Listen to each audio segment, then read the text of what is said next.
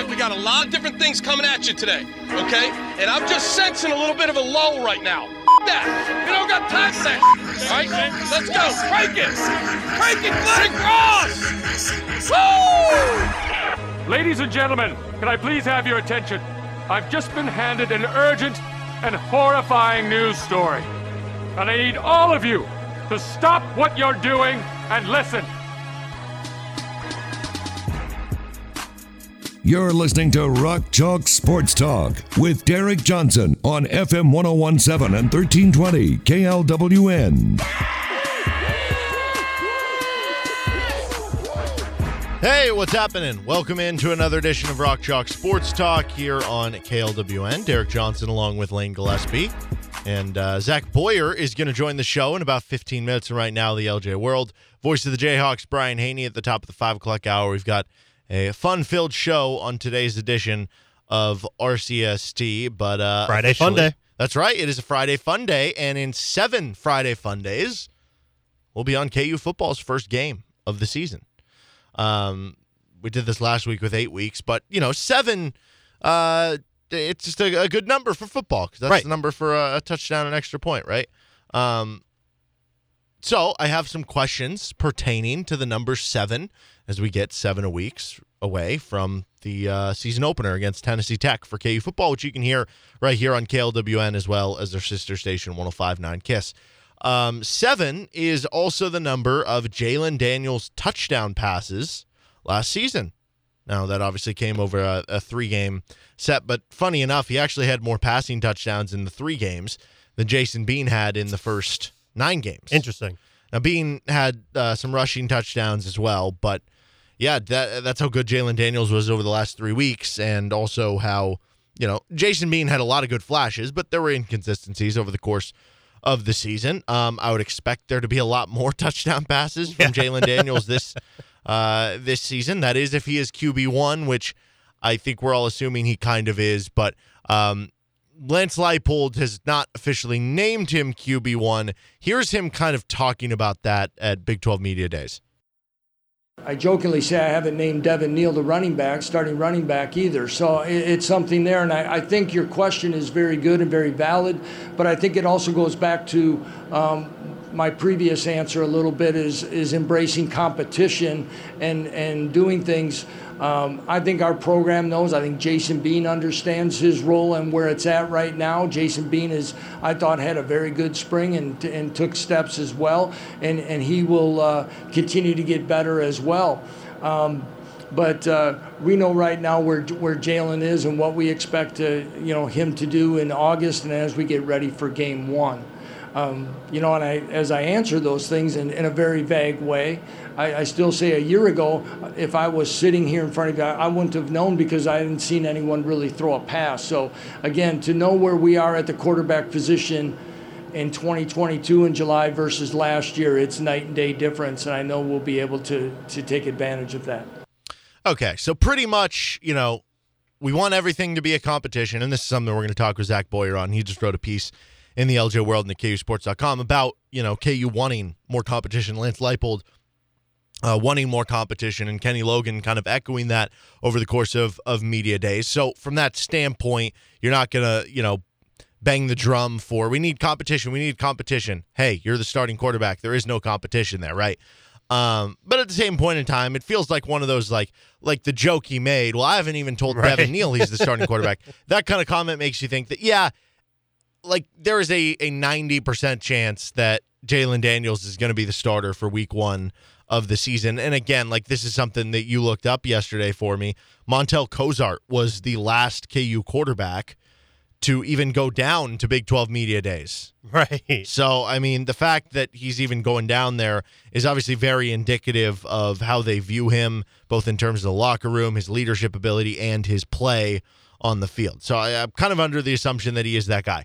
Um, as we've talked about before, we haven't seen a lot of seasons where there's just been one QB for for KU, but this is a different staff, and and that's been the case for Lance Leipold and his staff when he was at Buffalo. That they pretty much stuck with one guy, and and last year they probably were going to stick with one guy if not for the injury to uh, Jason Bean. So uh, I'm curious if if Jalon Daniels, if I tell you that he's going to play all 12 games, because that's you know, uh, changes things. Certainly, you never know what's going to happen with injury or whatnot, which you hope doesn't happen. But um, if I told you Jalon Daniels will play every game in the regular season, what do you think would be the proper number to set it at for like over under passing TDs? Well, I'm just trying to think because the last, you know, full quarterback that played for all 12 games was Carter Stanley. Yeah, he had 24. He had 24. Um, should we set a number a little bit higher than that? Do we want to go over under 27? Right? I mean, because again, like if we if we just base it on the the history of KU football, it's not great because it's Carter Stanley at 24, and then it's everyone else at like 13 or below, Right. including last year. If you combine Jason Bean and Jalon Daniels, it's 13. So that would tell me that maybe we aim lower because of the history. Okay. But but you're right though. But based on the pace that he showed last year, and based on if you want to be a competent football team, I think you need to at least aim for the Carter Stanley touchdowns. I, I guess let's just put it at Carter Stanley, 24, Okay. uh, whatever, 24, like over under. Should we do uh, 24 and a half? Yeah, that's fine. 24 and a half, so there's 24 not a and a push. half. Would you take the over or would you take the under? I, ooh, uh, uh, it's just the thing is there are so many playmakers on this team that could score any which way, but I'm gonna hit the over on this one. I'm gonna hit, I'm gonna hit the over, but only by a slim margin though. I don't think he'll go like a No, I don't think completely he'll like, crazy 30. number like 30 or 35 or something like that. But uh, and I think that's because there are a lot of lethal pieces on this team. But I think Jalon will uh, do well enough to be QB one, of course. But not only that, a really good quarterback to give KU.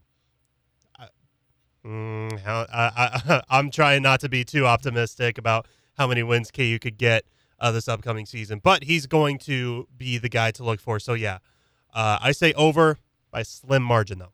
Well, it's like if if if I told you Jalon Daniels is gonna have like 30 passing touchdowns, it's hard to see the team only winning three games. Like at that point, Yeah, you probably are a four, five, six win team or something. Well, that's the thing, and that's that's what I'm you know that's what I'm trying to put in my head. But I'm also trying to think about you know the rushing touchdowns uh, that will happen. Not not only just by Jalon, mind you, because he could have a few here and there.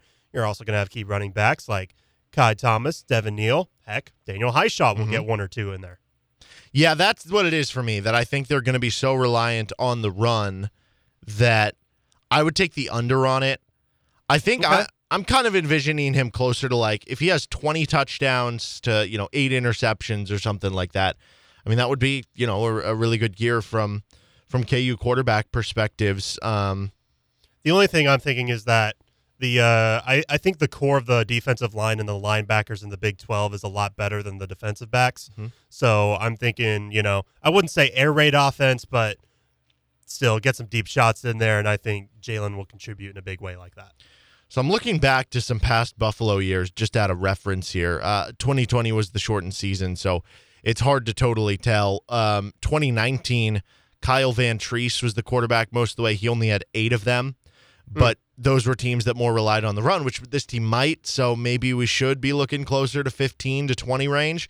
But then if you go back like 2018, Tyree Jackson had 28 of them. Okay. Um, 2017, Tyree Jackson only had 12, though, but he was hurt for a good majority of the season. If you combine him with the backup, Drew Anderson, they had 22. So it's it's just kind of all over the board. That doesn't Right. really give me any answers. Um, but yeah, I think you should expect like for you to be successful this year. I'll put it this way, regardless of what happens, for you to be successful, which would mean you know possibly winning four games or more. I think you need at least twenty of them from Jalon Daniels. How about this question? Seven is also the number of receptions Devin Neal had last year. Uh, this isn't really even a question. This is just something that needs to go up. Overall, KU running backs had just four, 17 catches over the course of the season. And I mean, when you look at how talented that running back room is, obviously the the running game is going to be the staple of the offense and the wide zone that we always hear about. Um, but if you want to get this talented running back room as many touches as they need to be successful to make this team successful, there's got to be a lot more than 17 catches out of that running back room. Well, I think there are going to be a lot more than 17, just given how deep the running back talent actually is. And I talked about this a bit in the running back deep dive that we had a few days ago. It was that this team is so deep when it comes to the running back spot.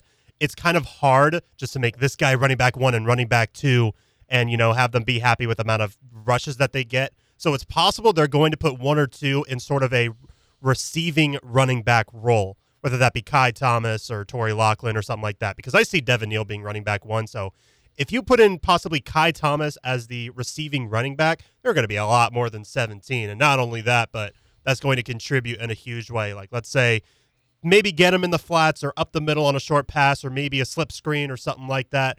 I think with the way that Ky Thomas performed in Minnesota, I think with the receiving running back role, and I know I'm not saying that he's going to actually have it, but I'm just I'm just speculating that if he is put in that role, I think he will succeed time and again. So I think they're going to be a lot more than 17, and I think that having Ky Thomas and Torry Locklin in the backfield is really going to help out. Yeah, I agree. And they need a lot more to be successful. There's some questions in the receiver room, so that should help. The last thing, we got about 15 seconds before we get to a uh, open update here, but uh, number seven is the amount of missed kicks by KU last season. Six field goals, missed PAT. They got to sure that up. How about Grant Glasgow, walk on, coming in from LHS? I want to see it happen uh, as a Me freshman. too. All right, uh, we're going to take a timeout, and Zach Boyer will join us next. Would you like to get involved in sponsoring Rock Chalk Sports Talk or the Best of RCST podcast? How about getting involved in some KU action or local high school sports? You can reach out to us, djohnson at gpmnow.com. That's djohnson at gpmnow.com, and we'll see what we can do to help out your business and get involved here in local sports.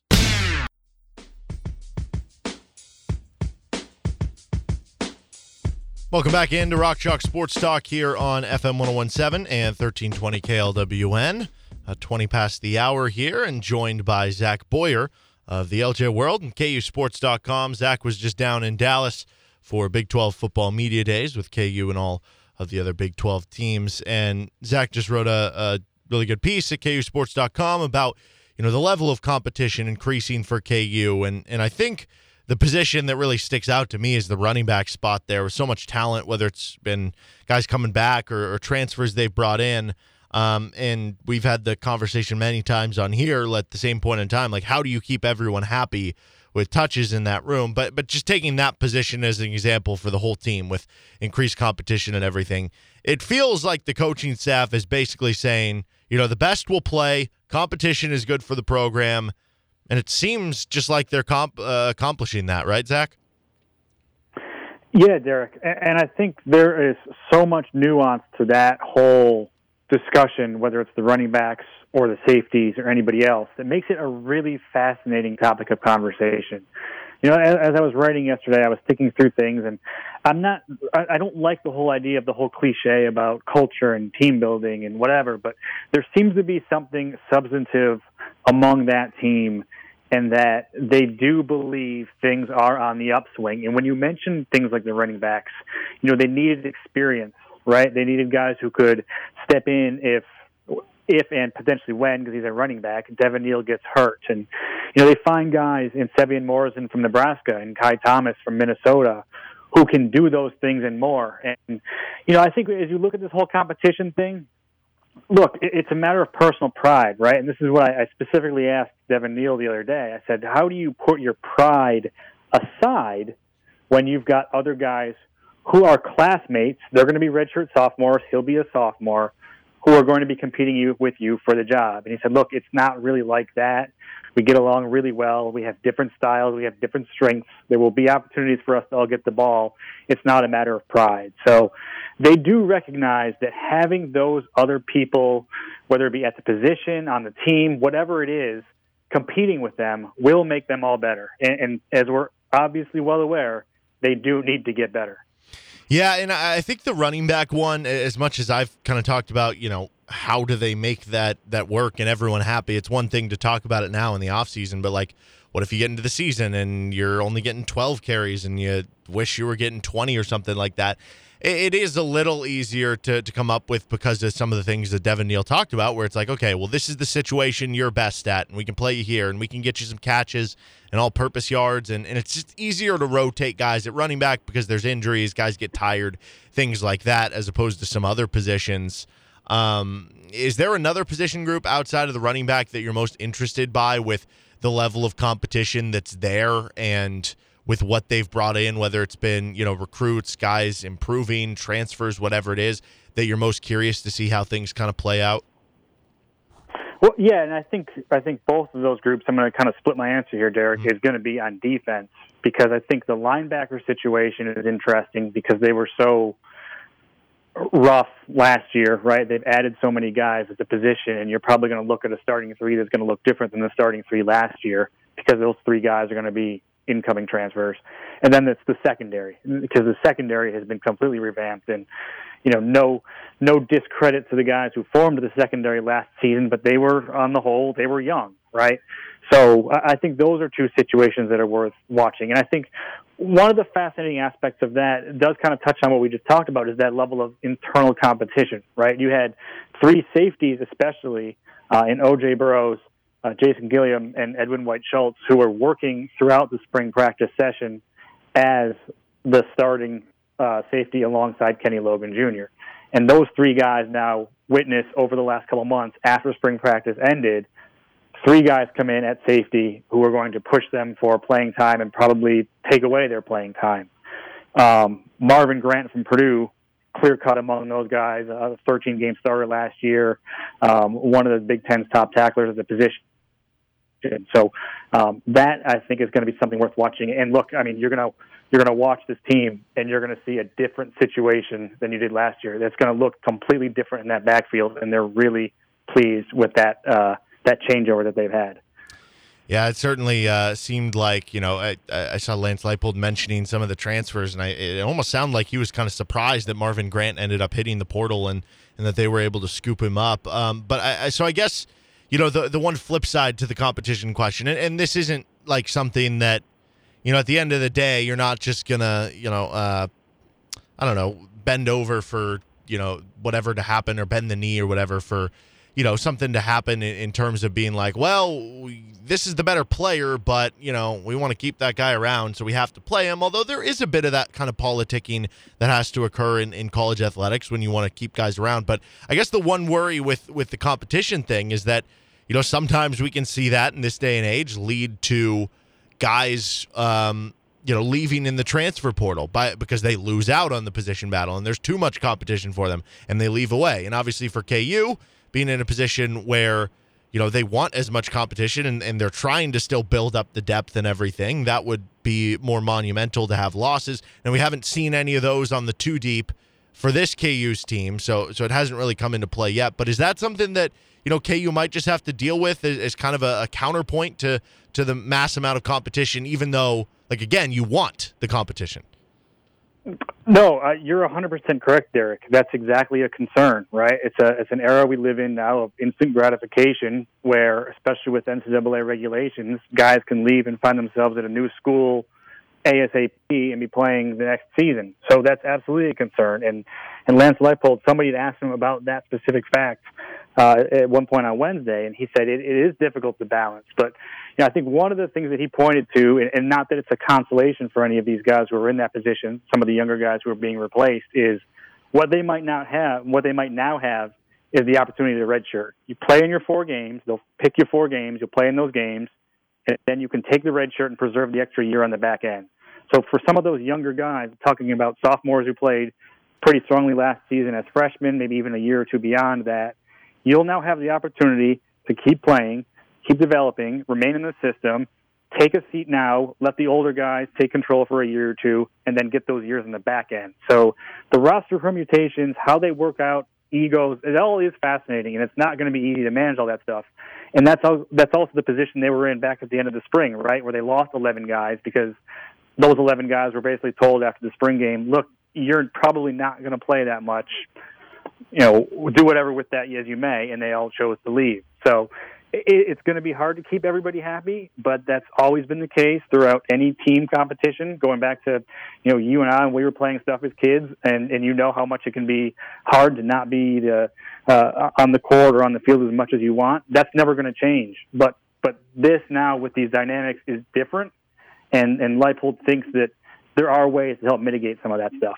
Yeah, and it's definitely interesting to me at the quarterback position because that's definitely one we see where it's like if a guy loses out on the starting job, he's gone. And I know Lance Leipold is not um, officially deemed Jalon Daniels or anyone QB one. Made the joke that we played the clip earlier about, you know, well, technically I haven't even named uh, Devin Neal running back one, but I feel like everything is kind of pointing arrows to Jalon eventually being that guy. Um, and if that's the case, you know, it, it, what happens with Jason Bean? What is his role? Is he used in another role like at, you know, running back or at receiver? Do we see a certain package for him as like a running quarterback to come out there and be a change of pace? What are kind of your thoughts on on Jason Bean's role? Um, do you, you know, kind of envision him playing a significant role on this year's team?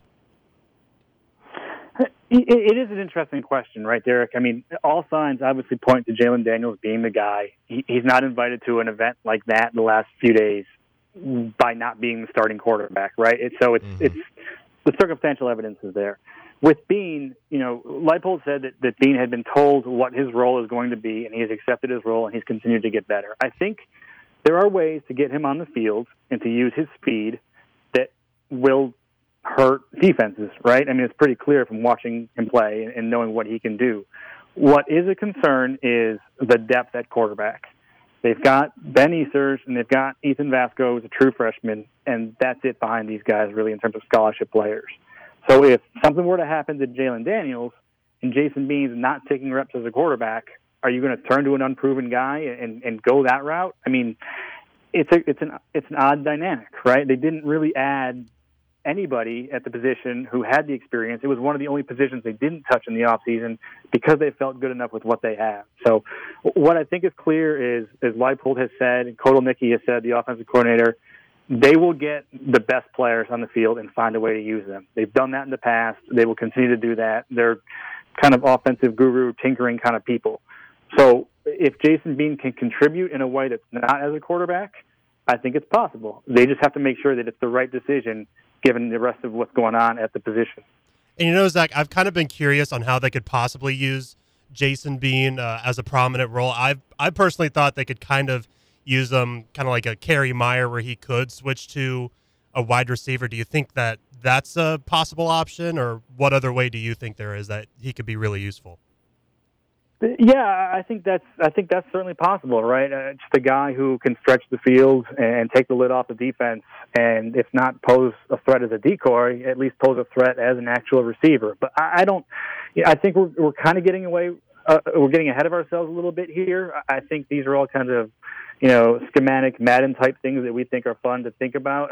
I, I don't know that it's necessarily crossed their minds. I'm sure it has, but. Um, I, I do think there's a role for him like that that could be out there. I think it's just a matter of figuring out exactly if it's the safest play. Because I mean, look, what if he gets hurt doing something like that, right? You know, right. he's he's fast. He's not. You know, can he take a hit? Can he take a crushing blow? If he does, now you're in the same situation that you'd be without if you were without Jalon. If you're without Jalon and that happens, then what, right? Uh, so I think that if they had another quarterback, somebody who was proven, somebody who was a little bit older, they could maybe experiment more. I don't think they're really keen to go that route. But look, I mean, camp's going to begin in two weeks, and we'll start to see some of that stuff then and figure out whether or not that's a realistic possibility. We're talking with Zach Boyer of the LJ World, KUSports.com. Uh, overall, outside of the the competition stuff, whether it was from another coach, whether it was hearing from Brett Yormark for the first time, uh, talking to Travis Goff, or someone from KU's camp, what was the I don't know most pertinent piece of information or, or biggest theme for you, or biggest comment uh, that you kind of took on from spending the time in Dallas? Uh, yeah, I think it's it's you know topics one, two, three, and four are the realignment question, and that all ties into the new commissioner Brett Yormark, and that all ties into Kansas's future and all those kinds of things. And I think what is uh, it's interesting and it's obvious. Um, it is basically Travis Goff, the athletic director, maintaining that you know he is going to be loyal to the Big 12. He is positioning himself to be a successful uh, school and athletic department within the Big 12, and committed to making that work. And one of the interesting things that came up from so many coaches who were asked about it is, unless you're Steve Sarkisian or, or Brent Venables, obviously, they're committed to making the Big 12 work, and they want the Big 12 to work. Um, and so that commitment to the conference's uh, ability to survive and thrive is, is certainly there. So uh, those decisions are made obviously beyond football coaches and beyond even athletic directors. They come at a university president and chancellor level, and it's not always as straightforward as it might be. But you know, you, and you're not also obviously going to hear anybody say anything less. But um, the fact that they were so uh, vocal about beating the drum for the success of the Big 12 and trying to position it as the third conference uh, going into the the era of the super conferences, um, I think was notable just because um, everybody you know is going to be looking to leave, and, and if they're offered one of those spots, they're going to take it. Um, but they just seemed very much loyal and believing in the direction of the conference and what it will be under new commissioner Brett Yormark. Yeah, very uh, night and day from last year, and um, obviously you don't expect Brett Yormark to come out and just say that. Yeah, you know, we we were just talking with Colorado, or we were just talking with Arizona, Arizona State, or whatever last night. But was there kind of an overwhelming sense from from just being down there and around other you know media people, whether it was from a national landscape in the Big Twelve or, or locally or whatnot, that you know. Uh, there is going to be some sort of expectation of uh, expansion in the conference. Well, I, I think the direct finger at that comes from Yormark himself when, you know, not a couple minutes into his opening remarks, he mentioned that the Big 12 was open for business. And I'm sure you and everybody has seen that line over and over again. It's probably because he said it about a half dozen times within a six minute time frame there. But, um, you know, he, he doesn't mean specifically realignment and adding members. He means uh, innovative ways for uh, sponsorships and, and marketing opportunities and whatnot. He wants to position the Big 12 at kind of the cutting edge of the modern media landscape and the modern landscape of college athletics. But um, it's hard to not look beyond him saying that and thinking that he's meaning, look, we're we're we're, we're going to do what we can uh, to get some new blood in here and do uh, whatever it will take to make the Big 12 survive. Um, so I think that is certainly you know an idea that. Um, if you're looking at whether it be the, the Arizona, Arizona State, Colorado, Utah faction that's been reported out there, and that's been kind of uh, uh, pointed to as the the potential expansion candidates, um, or whatever else it might be. You know, they are going to be aggressive. Brett is going to be aggressive. He's a New York deal maker who has been in the entertainment industry for the past several years. He knows what it takes to be aggressive and get things done, and what happens when you get left behind. So uh, that idea that they are not going that and that they are going to do what they can to succeed uh, among the Big 12 is certainly uh, crucial to I think everything they're going to try to build there. Um, and, and so it wouldn't surprise me one bit if that's the, the steps that they eventually try to take uh, once he gets a little bit more comfortable in that seat. Uh, as far as you know, from other coaches or other media members or whatnot, did you get any sort of sense about you know the the view that other schools kind of viewed KU at right now as Lance Leipold enters year two? Yeah, they're certainly optimistic, and, and I think um, that's I think scary for a lot of guys. You know, Matt Campbell talked a little bit about this, and I asked him about you know working with Lance Leipold in the MAC and, and how that relationship and, and coaching against him while he was at Toledo and Leipold was at Buffalo, um, and how much he's seen kind of the ability to turn that program like that around. And so Campbell recognizes uh, that Leipold in Kansas could be a, a formidable foe here in the future. And, you know, you have to remember Kansas was picked last by the media poll, uh, which is not a surprise given everything, right? Um, but that's you know that's the media poll. That's that's people who are a little bit more frank. And I think when you look at uh, what Campbell said, you know, you look at uh, uh, guys from, from Texas was asked about it quite a bit, right? The Texas representatives, especially after the game last year, they know what Kansas can do. Um, so they're not they're not going to take these guys lightly, especially after the transfers that they've added, the quality of players that they've added. Um, and I think that you know there's there's some chance here that um, these guys could make some noise because there are coaches who are a little bit worried about the threat that Kansas could provide. Not necessarily maybe right now, but certainly going into the next couple of years. He is Zach Boyer. You can find all his work in the LJ World and at KUSports.com. Zach, I appreciate the time as always, man. Yeah, thank you, Derek. Appreciate it. Absolutely. That was Zach Boyer of the LJ World. Again, you can check out all his work covering those Big 12 Media Days over at KUSports.com with Lane Gillespie. I am Derek Johnson here. Uh, we're going to take a time out in a few minutes here and uh, get to a break, and then we'll get to another open update coming up here in the 3 o'clock hour. Um, I think all that stuff is really interesting that we talked about there with Zach. Um, you know, you think back to the competition stuff, and – there really is a theme. Like the more you think about it, you go position by position. Quarterback, you have the two guys who started last year. You bring in a, a freshman in Ethan Vasko. Ben Easters comes off of a redshirt year as, as, a quarterback. Running back, we know what they brought in. Uh, tight end room, we discussed that yesterday. Like there are a lot of viable options there for KU. The linebackers, they bring in those three transfers and guys returning at the the secondary. It seems like every week we're seeing a new guy in the secondary, whether it's a transfer player or whatever, like committing to the team. Um, I have a little more questions about maybe the the depth of the offensive line. Like the starting offensive line seems pretty set. The depth of the offensive line and maybe the receiver room and maybe the defensive line in terms of the depth. Again, it feels like maybe you have some some good candidates candidates at the D line, maybe even in the in the full two deep, but uh, maybe some depth questions there as well. So there's still questions overall, but it seems like the the the staff and everything is has done a pretty good job at at uh, kind of overturning the roster and allowing for that competition to happen. Yeah, you're right. And uh, the, Zach made some very good points, though. And it's that, yeah, even though these guys have a lot of depth and there are a lot of talent options that go out there, how, how can you incorporate that at the same while at the same time making everybody happy uh, with getting the right role? Because there are so many gosh darn talented players on this team, but you could only use 11 on offense and 11 on defense in one play. So that's going to raise a lot of questions as we go into camp in a couple of weeks, as practices start in about a month, something like that. And then as we get into week one against Tennessee Tech, we're going to have a lot of questions and hopefully a lot of answers sooner rather than later on how they can really utilize every possible person imaginable, while, of course, having 11 guys on all at one point. Mm-hmm. He is Lane Gillespie. I am Derek Johnson. This is Rock Chalk Sports Talk on FM 1017, 1320 KLWN. We're going to take a timeout, then your open update, and then we'll be back after that. We are brought to you by Home Field Apparel. Home Field, a premium collegiate apparel brand out of Indianapolis, is incredibly comfortable, officially licensed apparel with vintage college designs because they dig through the archives of your school to find unique logos, mascots, and moments. The Kansas collection has 14 pieces of apparel, including t shirts, hoodies, crew necks, and they are some of the most comfortable things that you will wear. Plus, they re- look really cool. And they just released, well, not just, but after the national championship, they released a national championship shirt. Use the code Rock Chalk Sports Talk. That's Rock Chalk Sports Talk, all one word, and you'll get 15%, 15% off your first order. That's right. Code Rock Sports Talk, all one word, for 15% off with home field apparel on your first order.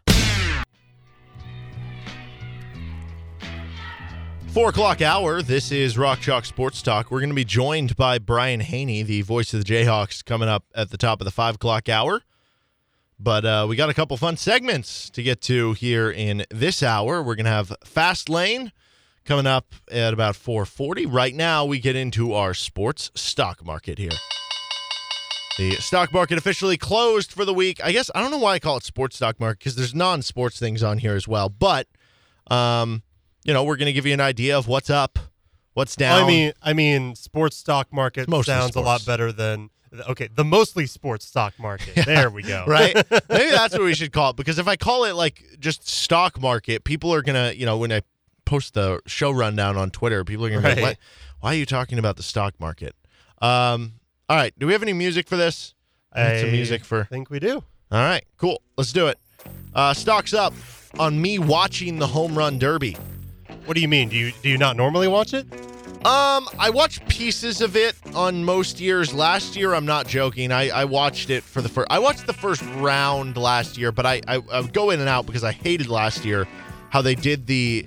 It was like timed, so they it, it was just rapid fire, and it, it was a horrible Oh, okay. broadcast because basically what happened it gave you a headache. It was like guy swings, hits one. You have no idea if it's a home run or not. He's already swinging at the next one. And it just it ruined the broadcast for me to be completely honest. But honestly, in years past, like I've watched some of the home run derby, haven't watched the whole thing. It'd be something that I, I it's on my sports bucket list that I want to go to. I want Right, to sit yeah, in the be so outfield, bring a glove, see how many uh, baseballs you can get out there. That would be really cool. Uh, The reason that the stock is up on me watching it this year, it's you know I, I, I love me some Julio Rodriguez and, and some of the members that are in it. We get to see if like Pete Alonso is just going to win again. Um, the guy that I'm most interested to see in this event is Albert Pujols. Heck yeah. So last year, the guy I was most interested to see and that I made sure to tune in to watch was Shohei Ohtani. Um, this year, it's Albert Pujols. He is in his final season. I, I I will say this, like, you know, uh, the average isn't always there for for Albert, although he's he's kind of crushing lefties this year. But the power is still there for him. Now maybe Right. it's not there from what it was 10 years ago. And that's the one thing. I don't know if it's there as consistently, right? Like, can he at an older age? Because again, with it being rapid fire, it's not just about you know how often you can hit home runs and how much strength and how much power you have. It's how much you can you repeat it. And being at an older age, you wonder if he'll run out of gas a little sooner on that. But I think the the raw power is still there, and I, I'm very interested to see what he see uh, what he does. I kind of hope he wins as like a, a, a send off for him. Yeah, I do too. I think that'll be a ton of fun to. Uh, so I, I I'll pro- I will definitely watch it this year. So that'll Do you be- normally watch it? Uh, yeah, I didn't get a chance to last year, but uh, yeah, I normally watch it. Well, there's no Royals in it, which is good because then ESPN just can't completely ignore them. I, I know that was a big thing last year. Um, and they had multiple broadcasts. They had like a, a regular broadcast and like a StatCast broadcast. And I remember the StatCast broadcast I thought was really good. The main broadcast, Salvador Perez is going and they're just like doing an interview talking about something else like the entire time that he was going. that fired up a lot of Kansas City Royals fans, uh, kind of deservedly so. But no Royals player in this year to feel like uh, they've been slighted. Okay, stock has crashed. Crashed. We've never had it crash. Um, on the Chicago Bears receiving corps. Yeah. It's very not good. No. Um, so they traded for N'Keal Harry, former first round pick of the New England Patriots. Never really worked out with the Pats. I think he had like 200 receiving yards over the course of his, his time with New England. I, you know, you take a flyer on the guy, former first round pick. He gave up like a seventh round pick. Uh, there's nothing wrong with doing that.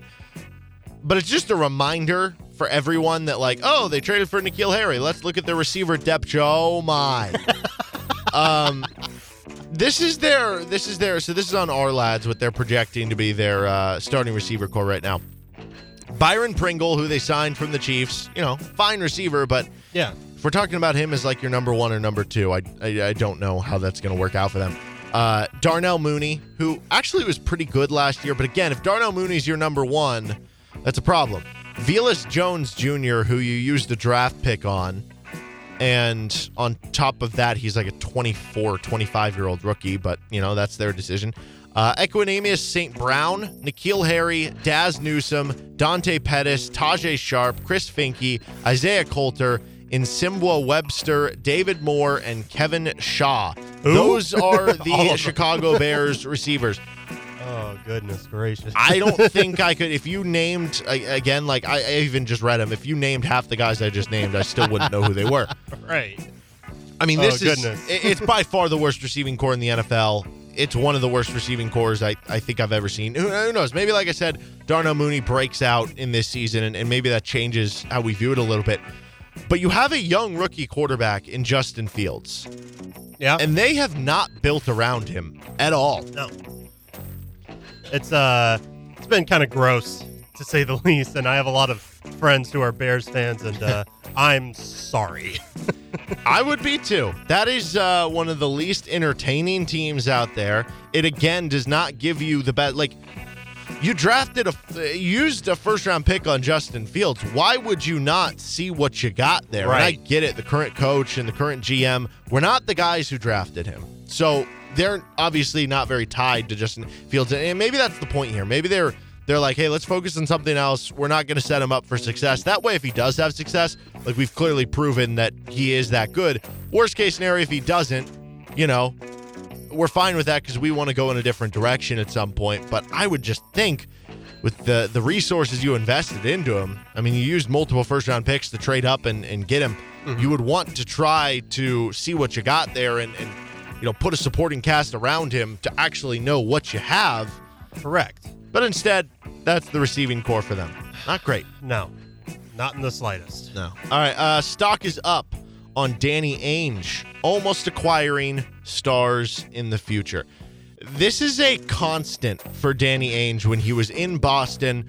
That you know, it seemed like every star that was on the trade block or got traded or went somewhere else or signed somewhere else.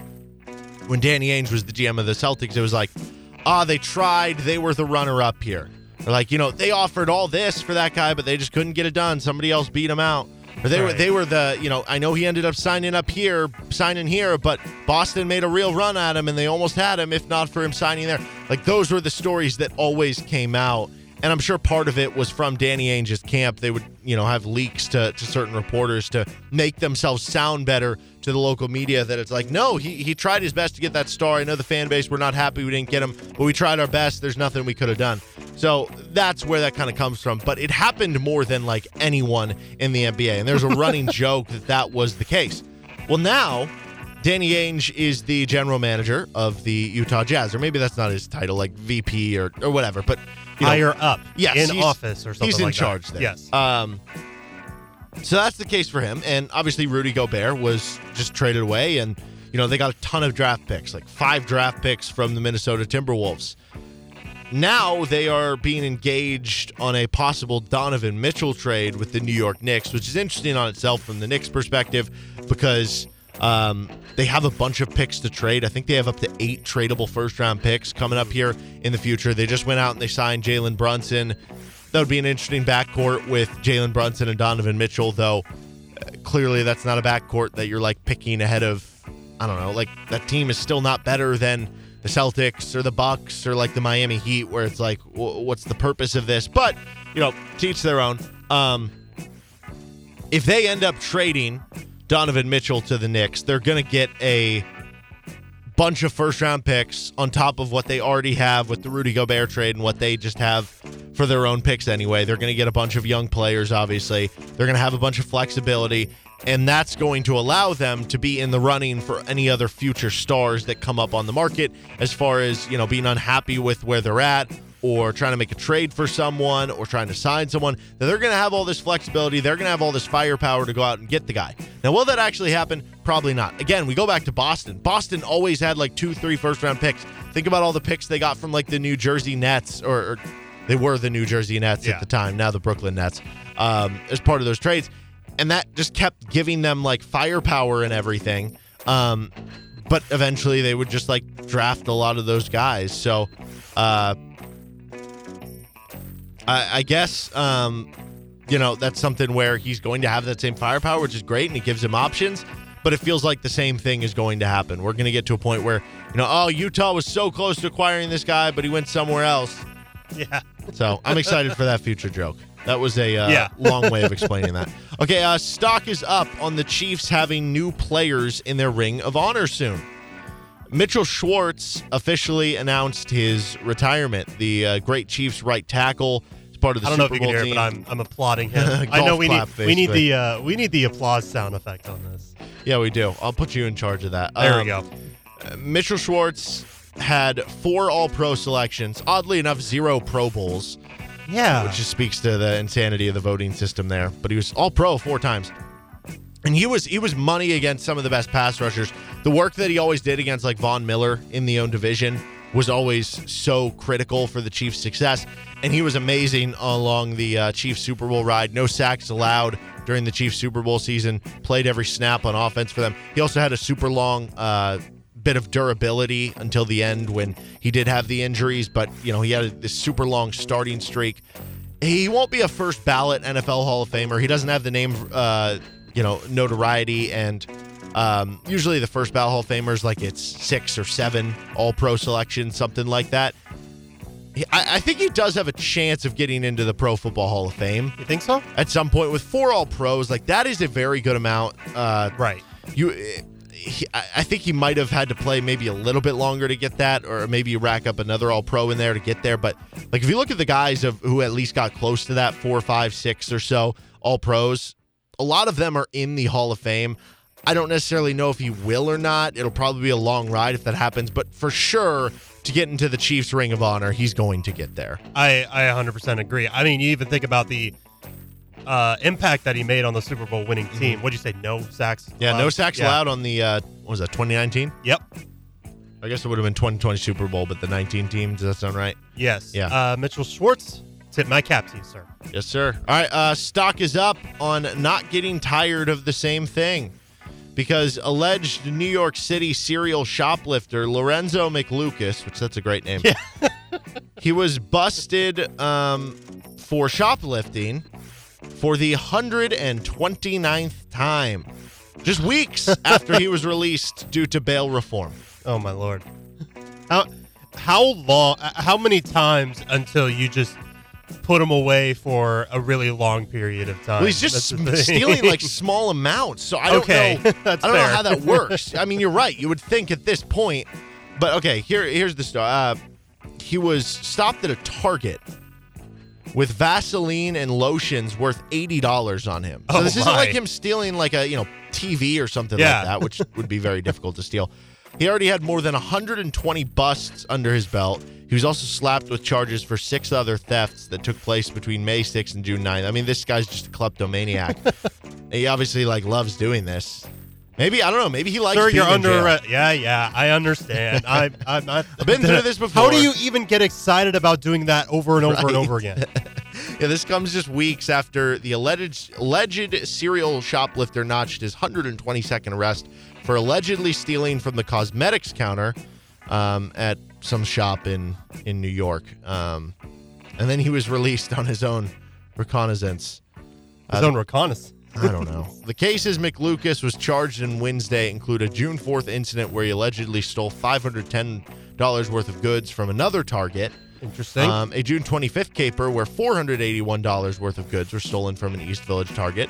And another episode last week at that Target where he robbed $210 worth of hairspray and makeup. So he's just like how do stealing you from Target. how do you too. constantly get away with it? Because they have all those like scanners or monitors or things that's that's near the front door that always go getting off. away with it. Well, okay, yeah, but how does he? Ex- Here's the thing: is he just Mm-hmm. totally expecting it to happen at one point where they just don't go off, or is he actually enjoying getting arrested over and over? I think he enjoys the whole process. I think so. he has previously been convicted on two felonies and 29 misdemeanors. He also has missed 20 court appearances. Goodness. oh boy, yeah, this guy's clearly just addicted to. But you know what? If he's not hurting anyone, which I don't know, he might have based on the previous record. Uh, but if he's not hurting anyone and just stealing stuff from Target, Fair. he's getting caught anyway. If that's his true love, love is love, man. Love is uh, love. If again, he's I not guess we hurting won't anyone. judge. He just loves stealing stuff from Target. That's his thing. Yeah. All right, uh, that is the sports stock market, and I guess some not sports stuff as well. The mostly sports stock Yeah, market. he is Lane Gillespie. I'm Derek Johnson. This is Rock Chalk Sports Talk on FM 1017 and 1320 KLWN. Depending on it.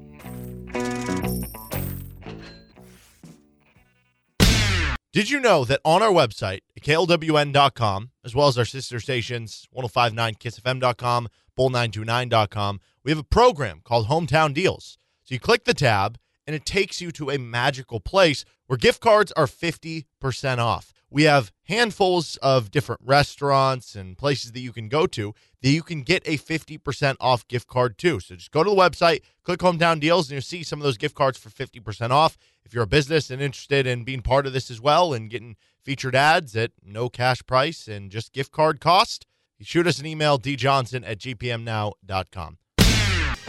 About 20 till 5, voice of the Jayhawks, Brian Hanni, is going to join us coming up at the top of the 5 o'clock hour. This is Rock Chalk Sports Talk on KLWN with Lane Gillespie, Derek Johnson here, and it's Friday. Another opportunity to get to our newest segment, The Fast Lane, with Lane Yeah. Gillespie. Yeah. All right. Let's cue the music real quick. Let's get her started. So, first off, gonna have the first three or four stats just based around the MLB. Mm-hmm. Uh, first off, Royals based. Mm. You know, actual bright Probably spots not for good them. stats. Oh, they are good stats. Okay. No, they actually are. Per, this is per Dave Holtzman. Uh, since the first MLB All Star game in 1933, Bobby Witt Jr. is the first rookie ever to compile these stats prior to break at least 15 doubles, at least five triples, at least 10 home runs, and at least 15 stolen bases. Hmm. The first rookie since the All Star game began almost a century ago. That's really cool. Yeah. Um, it, uh, it does. but yet he's not an all star. So that I, I, it is. I mean, the I guess the only reason why um, they put you know all star game up in 1933 is just to give a bit of a time period, but still some pretty cool stats. Yeah, um, it, it does always crack me up when you get these like, oh, we have these four categories, and if you hit all of them, and it's like some of this stuff is weird, where it's like the triples like certainly eliminates a lot of guys, like um, because you're going to have a lot of power hitters who might have like, you know, 20 home runs or 15 home runs at the All Star break and might have the doubles. Or maybe they're, they're home run and but they don't have the triples. But yeah, that, that's really cool. Like it shows the talent he's been, and, and he's been on a tear over the course of the last month or so, month plus of the season. I mean, if, if the All Star break happened another month from now, it would not be surprising if he was the Royals All Star bid over Andrew Benintendi, but he just started too slow and, and wasn't able to catch up to him. And uh, yeah, that's that's cool little history there. Next up, uh, speaking of the Royals, so on Tuesday's game, catcher MJ Melendez had a leadoff triple. He is only the third catcher in MLB history to lead off a game with a triple, and the first time since Craig Riggio did it back in 1991. 30 years, 31 years actually. Yeah, when I first saw this, I was uh I was like, who is Craig Riggio? I was wondering if it was Craig Biggio. I was also but thinking there that is too. someone named Craig Riggio. Yeah, It sounds like the knockoff version of him. Um and it is possible that I could have read it wrong. No, no, no, no. I, I mean Craig Biggio, I don't I don't know. I think he was an infielder, but not a catcher. Well, Craig Riggio did play. Right. Um, so just kind of interesting on its own. Nonetheless, uh, MJ Melendez having a triple, he, he always surprises me when I see like this catcher who, especially when you compare him to Salvador Perez, this big, like bulky dude, and then MJ Melendez, kind of like a shorter, thinner dude uh, who's playing catcher. Like he looks more like a hockey goalie nowadays than he does like an MLB catcher. Um, so he's got a little speed there, and yeah, I mean, I guess uh, that's the Royals' mo. We mentioned the five plus triples for Bobby Wood Jr. They're just they're just a triple team. Yeah. You don't see a lot of triples nowadays. Next up, Rafael Devers. He now has 20 home runs before the All Star break for the second straight season. He is the third Red Sox player, at least in recent history, to do it in consecutive seasons. The other two, Manny Ramirez and David Ortiz. Some really good company. A very good company. Um, Rafael Devers has been one of the more underrated young hitters. Like you hear Agreed. about the the great young hitters in the game, and, and you know he gets he gets all star teams and stuff. So he's not like he's not just like forgotten, certainly. But I mean, this dude has been putting up great numbers, and, and he's like 23 years old. And so much so, he's going to have to be the leader of the team. It sounds like Xander Bogaerts is not going to be back around for the Red Sox after this year. It doesn't sound like uh, they've gotten uh, much movement on a possible contract between the two of those, but he's kind of the the pillar of the team. He's just smashes the baseball, left-handed uh, hitting third baseman, and yeah, I mean if he keeps this up, like he's going to be a baseball Hall of Famer. He's going to be a, a continued All Star and everything, and that's really good company to be in because Oh, yeah. those guys were absolute beasts with Boston. Speaking of home runs, this upcoming Monday is the home run derby. Mm-hmm. Last year there were 309 total home runs. There it was at Coors Field, right in Colorado. Yes, Okay, which I'm surprised there weren't more. yeah, but there was a lot of distance. Mm-hmm. So if you add up all the distances from the home runs, it adds up to 26.28 miles, which is a marathon plus an extra 140, 150 yards.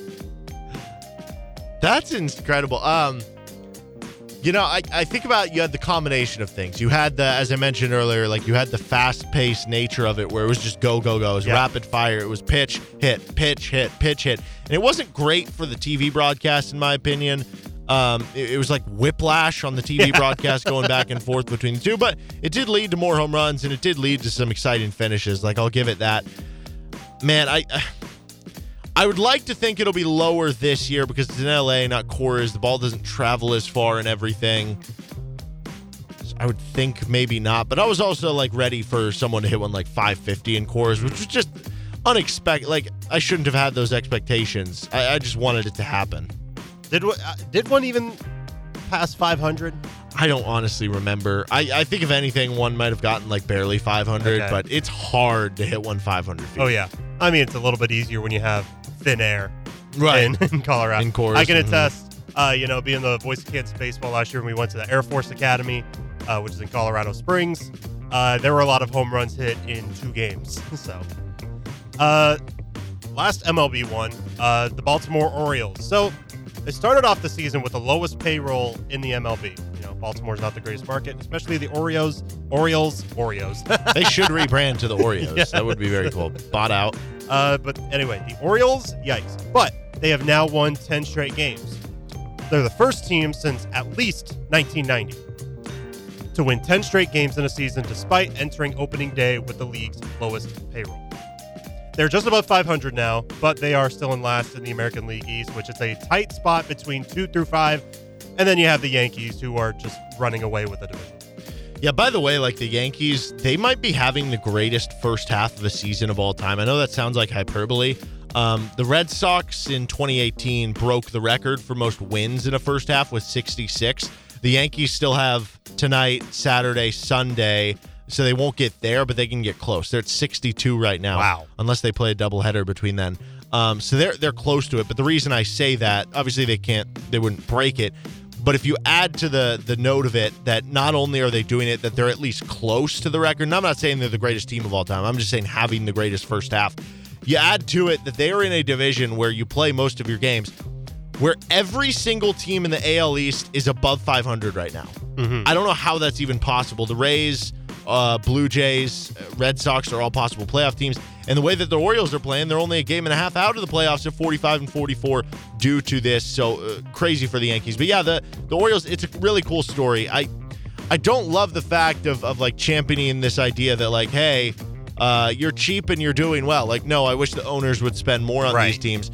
But it's it's a it's a cool story for the players themselves that they've turned this uh, thing into it. And, and there's so much credit, I think, to be had for Adley Rutschman. Adley Rutschman, the uh, you know top ranked prospect and everything, comes up. He's a catcher, and you know you have certain guys who they are just able to create this aura around them. They are just able to bring this gravitational force and be leaders and be such a key pillar. And especially when you are a catcher, like a really good catcher who has leadership qualities, who can hit, who can really control a pitching staff, all things that he can do, has such a huge impact on the team. And it's been really cool to see what type of impact he has had on the team since coming up. Struggled a little in the first week or two with him up, and then he really got it going. They've got some really cool pieces going around. They moved the ballpark back, and it's really helping some of the pitchers. Yeah. And how about Jorge Lopez, former mm-hmm. Kansas City Royal, really struggled with the Royals as a starter. They moved him into a reliever role, and he has been like a dominant closer so far of the season. I- I'm sure the Royals are like, man, wish we could have had him back and, and just done what we did with Wade Davis, because then we'd be having, you know, a really good uh, bullpen arm that we could possibly just have for the future or trade away at the deadline. But they've been a really cool story so far in the MLB. Kind of sounds like another Jorge I know who had a pretty off season uh, with the Royals and then got traded. And then the best thing would have possibly happened, that being Jorge Soler. yes, that is. Yeah. Um, so moving on, U.S. women's soccer. You know they've been dominant over the past mm, couple decades, Yes. uh, winning multiple World Cups. Last night, had a three to nothing win against Costa Rica, marked the U.S. women's national team's 32nd straight shutout in Olympic and World Cup qualifying matches. So if you add up all of the game time, that is, this is game time, not like actual time, but game time. That's 49 hours and four minutes without allowing a goal. That's over two full days of soccer. How is this even possible? you would think that like some team would just, you know, fire off a shot from 25 yards away and it's just like over the course of 32 games, at least one perfect shot from 25 yards or that like at some point eh, they would make a mistake like the goalie would just, you know, drop one through or like a, a defender would just, you know, miss their mark on someone and someone would leak back. That speaks to not just how dominant they are, but how focused they are. And like it takes another level. And, I've heard different players from the team like talk about this about how, you know, we would take some of the games against lesser competition that we felt like we could beat easily. And we wouldn't just go into it feeling like, you know, uh, we, we shouldn't have a problem. Like we'll beat them easy. They would go into it and be like, envision we're playing for the World Cup championship right now, Yeah. even though we're up seven nothing on whatever team we're playing.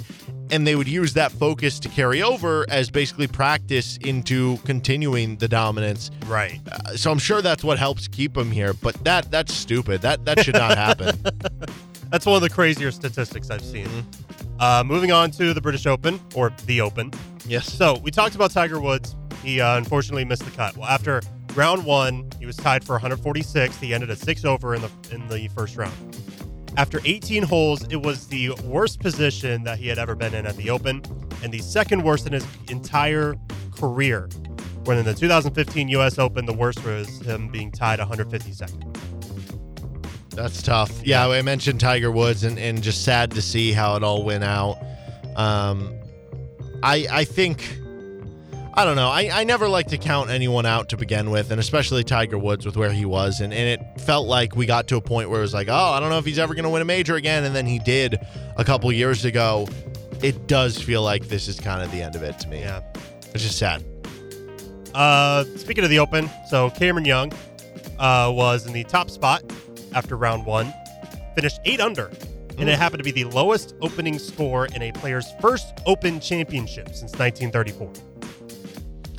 I mean, he is he is really really good, and yeah, he is a rookie on the tour. To have that kind of impact in your first appearance there, it and he backed it up, uh, you know, today as well. He was three under.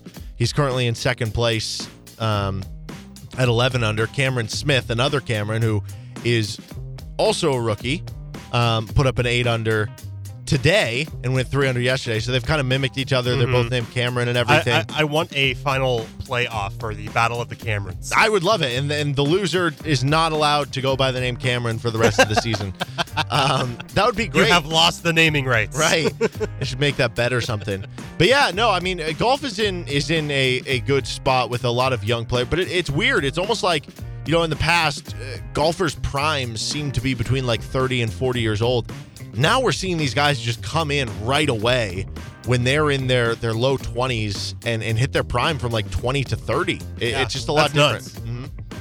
All right, moving on. Ten years ago today, Gangnam Style was released. no way. the song Oh that hit every middle school and high school dance by storm. I was in middle school when this first came out, and uh, yeah, it. Every middle school dance, every high school dance, there had to be at least, a, I mean, a bunch of people just dancing when the song came on. To this day, Gangnam Style has 4.5 billion views on YouTube. Now, believe it or not, it's the 11th most YouTube, uh, most viewed YouTube video. I think it used to be number one, like about like not long after it came out, because it hit 1 billion fast. But now it's 11th. Number one is Baby Shark, which has 11 billion Really? views. Oh my gosh. How? a lot of kids, man. I guess so. Um, yeah, Gangnam Style. I remember. I, I think I was like a junior in high school or something like that. That's crazy, man. Um, I that was like the hit, but there have been. It was also kind of annoying to hear Right. it, heard over, to hear it 100%. over and over again. I should have a list of other things in 2012 because this is like 10 years. Which that doesn't seem like that long ago. I know, right? The first Hunger Games movie came out. Um, let's see. Gossip Girl was Yeah. uh, announced who it was. Um, wow, how about this one? "Call Me Maybe" from Carly Rae Jepsen was the song of the summer. Another annoying, another annoying. yeah, song. those were the two songs: "Gangnam Style" and and that. Um, oh, Miley Cyrus and Liam Hemsworth Hemsworth got engaged. Interesting. A lot of stuff happened. Uh, there's some weird ones on this list. Harry Styles went grocery shopping with Taylor Swift's mom. I don't know why that's on here, so I'm done reading this list. But yeah, uh, makes me feel old. How about that for a headline? All right, last up. Today is National Orange Chicken Day. Mm. I gotta tell you, I love orange chicken. How could you not, I know. right? Uh, anytime I go to Panda Express, which it used to be all the time, not as much, you know, recently, but anytime I go, gotta get that double orange chicken with fried rice. So my wife does the does the either she'll just get a bowl with one orange chicken, or on the occasion she does get the two entrees. She she does the the double orange chicken as well. I try not to fiend up that way. I do the one orange chicken. Um, part of it's because I always feel bad, you know, if I'm ordering there with my wife, and then you, you get two double orange chicken, Right. it takes up the entire bowl, and then the people Yeah. behind me are waiting in line. Um, I mean, to be fair, they put it in the biggest wok Oh, I know, I know. I shouldn't actually care about it. Like at the end of the day, if that's what people want, that's what people want. Um, orange chicken, delicious. Uh, if we did a, a top ten ranking of of best Chinese foods, it might be number one. I, I would definitely put it towards the top. yeah, I mean, Well, it, it's tough too when you distinguish with like sesame chicken, orange chicken. mm, true. I love some like good moo shu pork. I love hot and sour soup. Uh, good noodle dish goes. I mean, there's a lot of great Chinese foods, but orange chicken seems to be like it's hard to not like orange Right. chicken is the thing. well, how popular is orange chicken at Panda Express? Over 70 million pounds are served each year. 70 million. 70. Can you imagine just that poured in front of you? Yeah. 70 million pounds of orange chicken Oh my gosh. served in an entire year. It's delicious though. It is. It really is. It really is. All right, that is uh, the fast lane. We'll slow it down. Brian Hanni, voice of the Jayhawks, will join us next.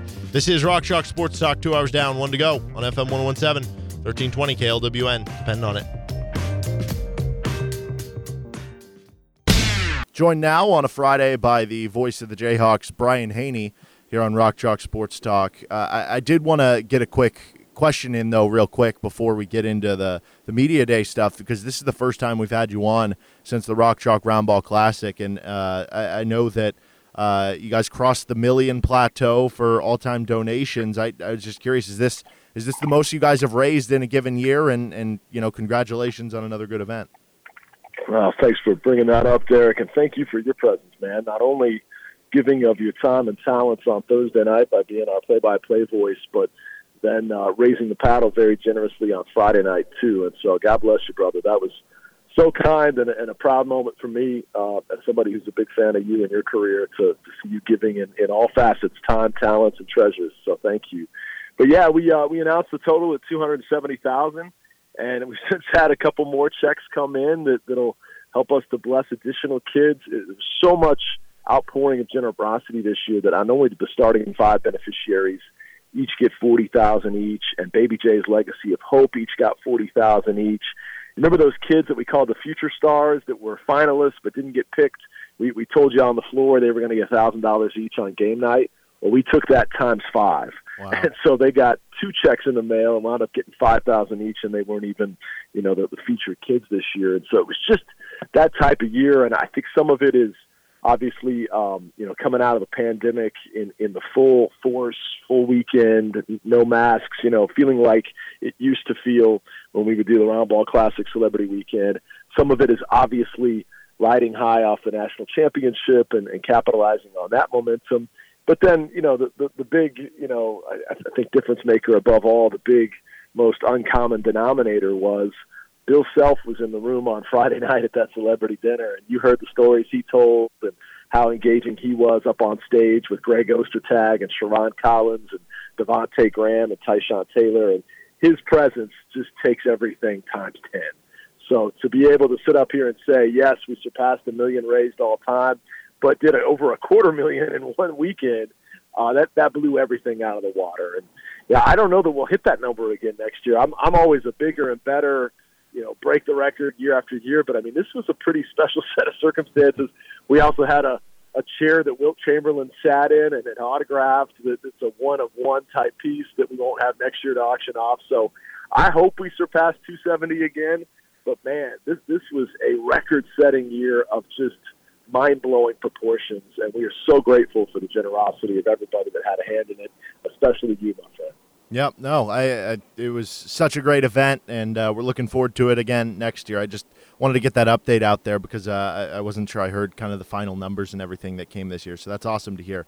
Uh, but again, we had Big 12 Media Days that just occurred earlier this week, um, and, and something that I was kind of thinking about with the guys that went down there uh, for KU. Uh, You kind of have a cool theme going on with and I don't know how you would term this, whether it's you know overcoming a, a bunch of adversity or or really showing their true leadership. And, and in theory, you'd like the guys going down there to be leaders, but um, I think it's more true this year. So, like for instance, Jalon Daniels, you have a guy who last year wasn't the starting quarterback at the beginning of the season. And I remember talking to him and him talking about, you know, what, if I'm not the starter, I'm still going to prepare like it. I'm going to be the best teammate I can. I'm going to be the best guy I can to Jason Bean. And, uh, you know, that's got to be hard, but especially for a guy who's 18 years old to have that kind of wherewithal and everything. And, and he was the, the consummate teammate there, stuck through it, obviously kept preparing like he was the starter because the way that he came into play, it looked like he was doing just that at the end of the season there. Then you have Kenny Logan, who is the guy that was kind of the, the pillar when uh, the coaching change happened so late in the season. And you had some guys transfer away, but, you know, he was such a, a big leader to, uh, you know, accepting that change and, and being a part of the new staff and, and helping to be a leader to some of those players sticking around. Then you have Earl Bostic, who, you know, we hear about undergoing. Uh, I think Lance Leipold said like eight different position coaches that he's had, something like that. A guy who's stuck through all that adversity to stick around. Um, I mean, Devin Neal is a, a little less so from that cut of the cloth, but you know, you're talking about a guy who's from the city of Lawrence, and he's obviously been here for a lot of the struggles that the KU football program has had. But he wanted to come here, and this means so much to be here. Like I just think of, you know, how excited he was and how much that Oklahoma game meant to him that he almost pulled the upset there. And when he scores that touchdown at the uh, whatever it was, end of third quarter, beginning of the fourth quarter, whenever that was, on the uh, fourth and goal, and, and I just think about the leadership and, and the pillars and, and the foundation that all of those guys are. And that's kind of a cool theme for me between all of the guys that went down to Dallas. Yeah, I think that's really well said and, and very well summarized. To me, you know, in, in some cases, you've got guys that are toward the end of their careers, like uh, Earl, who's been here six years now, and, and Kenny's getting longer in the tooth. But then guys like Jalon and, and Devin, everything they've overcome, they, they've still got huge things in front of them and, and uh, multiple seasons, hopefully, of getting this program not just to respectability, but to bowl eligibility eventually. And, and maybe that doesn't come right away this year, but by the time Devin Neal has rushed his last carry across the goal line for the final time, I think he is going to get to play in a bowl game. And, and I think sometime in the next three years that's going to happen. So it's, it's neat to see – uh, a guy like him locally that could have gone other places that wanted to, to build up the program that meant so much to him. It's neat to see guys like Earl Bostic that have stuck it out through three head coaches and eight positional coaches, as you said, finally start to uh, experience the, the fruits of all the labors and, and the uh, transition that he went through. And, and this guy's excited now. He's not just excited about Lance Leipold. He's excited about Andy Kotelnicki as the play caller. He was telling me that Coach Kotelnicki calls the versatility of our offense – a six-headed dragon. Now, I didn't finish Game of Thrones. I'm only like five seasons in, but maybe that comes up in season eight. I don't know. But but apparently we're going to be a six-headed dragon. And when he was describing it, his eyes got all big. Earl did talking to me. He said, "Man, you know, we we could run one play, pass the next. It could be play action. It could be a trick play. It could be a big Earl screen." Which made me think of the, the game at the end of last season when they set up a screen for him and the former tight end was able to, to get in to score. And so you know, he, he's loving leadership across the board, whether it's his O line coach, whether it's Coach Kotelnicki or Lance Leipold, and I think he's a guy that you know could could earn his way into you know future pro opportunities as well. Uh, so kudos to him for for really uh, you know working through a lot of transition, not just with the voices in the coaches' rooms, but even his own positional transition. And then Jalon to me is just he's lightning in a bottle, man. He's he's finally us cashing in a winning lottery ticket. I'm not trying to make him out to be more than what he is right now, but you tell me, you've been around it for almost the duration of the drought. For the first time in 13 years, like we feel solidly like we've got our guy. And and I'm talking about since the end of the Todd Reesing era. And Carter Stanley became that his senior year, but you didn't feel resoundingly confident heading into that year that, that we found something special. He became that uh, over the course of that final campaign in in Jalon's case, it's like, hey, like this could be fun. Like you know, he's going to get a COVID back if he wants to be here uh, for more than, than than just two seasons remaining. Um, he could be here for three if he wants to. But here's a guy that's that's just on the cusp of scratching the surface of his potential. His body is better than it's ever been. He told me he went into the the lab, as the kids like to call it, and worked with Coach Gildersleeve in in making him now 220 pounds of rock solid muscle that will help him withstand, you know, the, the pounding that you take in, in 12 weeks of, of major conference football, nine of which in the league, and Kansas this year playing Houston and, and Duke. It's almost like you know, Houston's going to be on the league schedule next year, so it's almost like you're playing 11 major conference games and uh, 11 league games caliber. If you talk, you know, about schools as good as those two, and so you know, to me, you needed to make sure he had fortified his body and put himself in position to to be out there for the full 12. Because you're going to have nicks and bumps, and you got to play through it. And he took that upon himself as the area number one above all others to work on. But on top of that, he told me he feels more confident reading defenses. He knows where he wants to go with the ball, you know, before it's snapped. And, and uh, we saw some of that early in his tenure when Brent Dearmon was mentoring him and he was learning the RPO stuff. But I think he's really settled into uh, reading Big 12 defenses and coverages and having a more, you know, established understanding of what's expected of him of, within his offense. So to me, that's a guy that has all the natural tools. He has the the charisma and the it factor that you want in a leadership role. And now he's getting something that he didn't have his first two seasons, which is you know more games logged, more experience, a bigger, stronger, more durable body, and, and that to me, you know, sounds like the recipe for success. So hopefully it becomes that for Jalon Daniels. And then, you know, obviously, you know, you talk about a guy like Kenny Logan, and I think you hit the nail on the head.